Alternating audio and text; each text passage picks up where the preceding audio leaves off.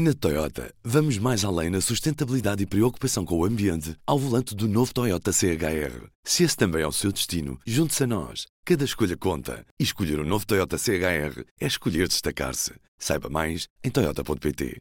Para mim, a maior preocupação é que os comentários públicos de Elon Musk mostram que ele não percebe nada sobre estas empresas ou como estes produtos funcionam. Começámos este P24 a ouvir o advogado especialista na salvaguarda da liberdade de expressão na era digital da Associação Electronic Frontier Foundation, o David Gurney, que aqui esteve em entrevista à jornalista do público Carla Pequenino. Viva! Abril terminou com uma discussão sobre Elon Musk, o Twitter e liberdade de expressão. O homem mais rico do mundo tornou-se no principal acionista do Twitter e já apresentou uma proposta para comparar as restantes ações desta rede social. Descreve-se como um déspota da liberdade de expressão e é por isso mesmo que diz querer comprar o Twitter para proteger o direito de falar livremente na internet. Eu sou o Ruben Martins. E eu, a Carolina Amado. Antes de tudo, P24. O seu dia começa aqui. Começa aqui. Neste P24, ouvimos a jornalista de tecnologia do público, Carla Pequenino, sobre o futuro da rede social Twitter e as intenções de Elon Musk, numa entrevista conduzida pela jornalista Carolina Amado. Carla, o que é que Elon Musk tem a ganhar com a compra do Twitter?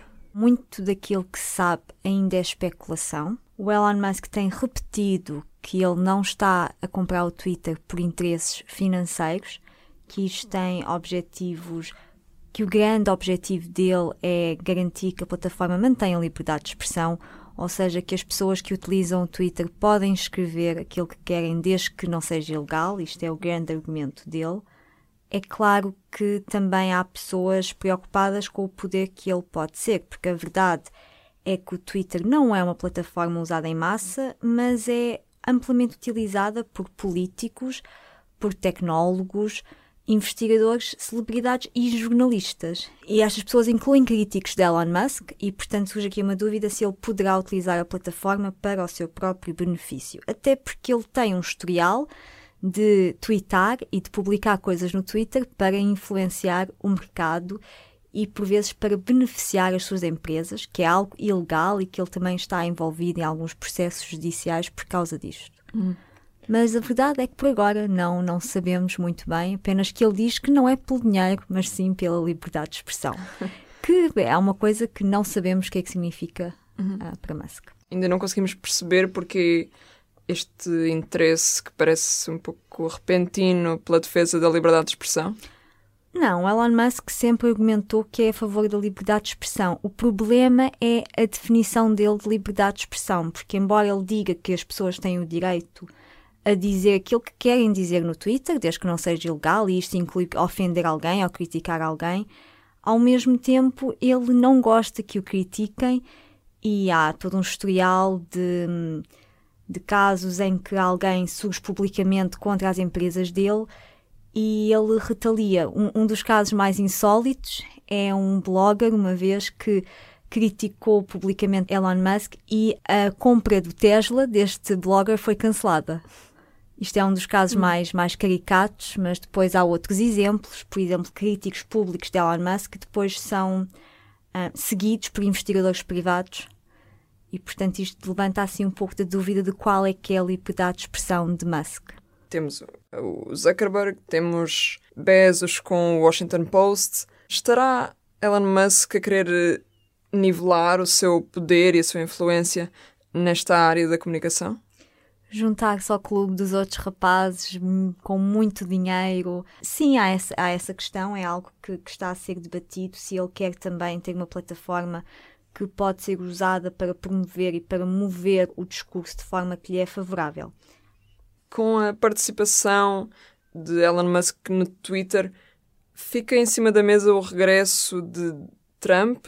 Devemos estar preparados para a transformação do Twitter algo contraditório à sua intenção de defesa da liberdade de expressão?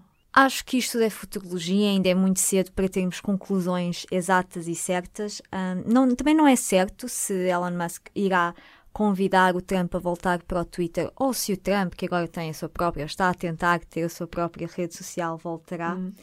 Mas isto tem sido um tema que, que Elon Musk fala muito. Elon Musk defende muito a ideia de que as pessoas têm o direito de dizer aquilo que querem online, desde que não seja ilegal. E isto inclui, ou parece incluir, ofender, dizer ideias pouco populares ou ideias que podem ir contra o discurso da maioria.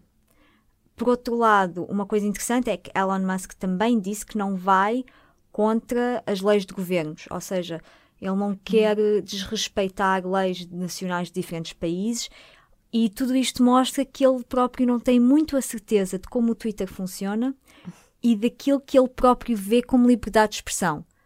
E por isso é que é muito cedo agora para perceber exatamente o que é que ele vai fazer e como é que ele vai fazer. Terá sido precipitado no anúncio desta intenção de compra?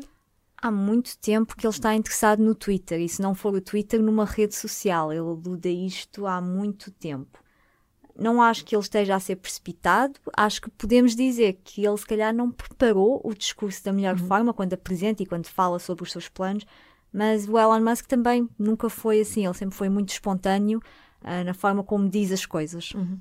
Depois da colonização de Marte, o dono da Tesla e comandante de viagens espaciais da SpaceX sonha transformar o Twitter naquilo que chama de praça pública dos tempos modernos.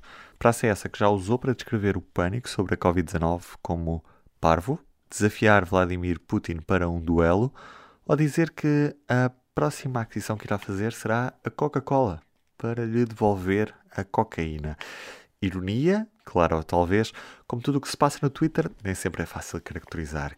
E a entrevista à jornalista Carla Pequenino, a responsável pela área de cibersegurança desta Electronic Frontier Foundation, fala-nos sobre as dificuldades da moderação de conteúdos nas redes sociais. a lot of content moderation is much more complicated than people think it is. A moderação de conteúdo é muito mais complicada do que as pessoas acham.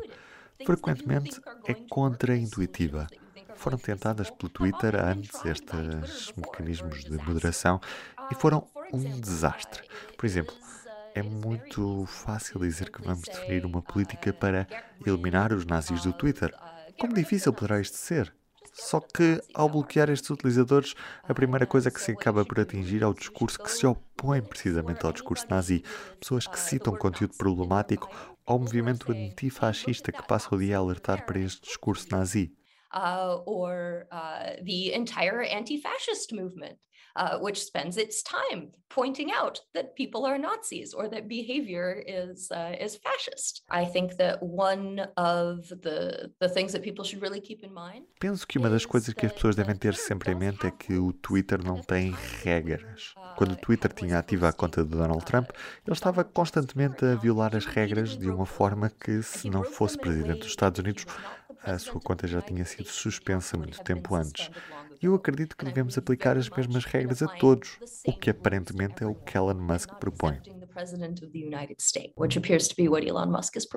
Bem, isso veremos. Olhamos ainda para a capa do público desta segunda-feira, com em destaque na manchete: atraso na portaria da lei do tabaco permite fumo em espaços fechados. A ZAI diz que, com a indefinição, não vê margem para uma fiscalização eficaz. As regras em vigor em espaços de fumadores continuam a ser as de 2007 e o governo justifica este atraso com a pandemia e as eleições. Já é o 1 de maio em fotografia da CGTP, que saiu à rua este ano, com os aumentos salariais e a inflação elevada a marcar o desfile. Em destaque também 30 anos de crónicas de Frei Bento Domingues. A insurreição é a condição da nossa vida. 30 anos no público. O cronista mais antigo do nosso jornal. Parabéns.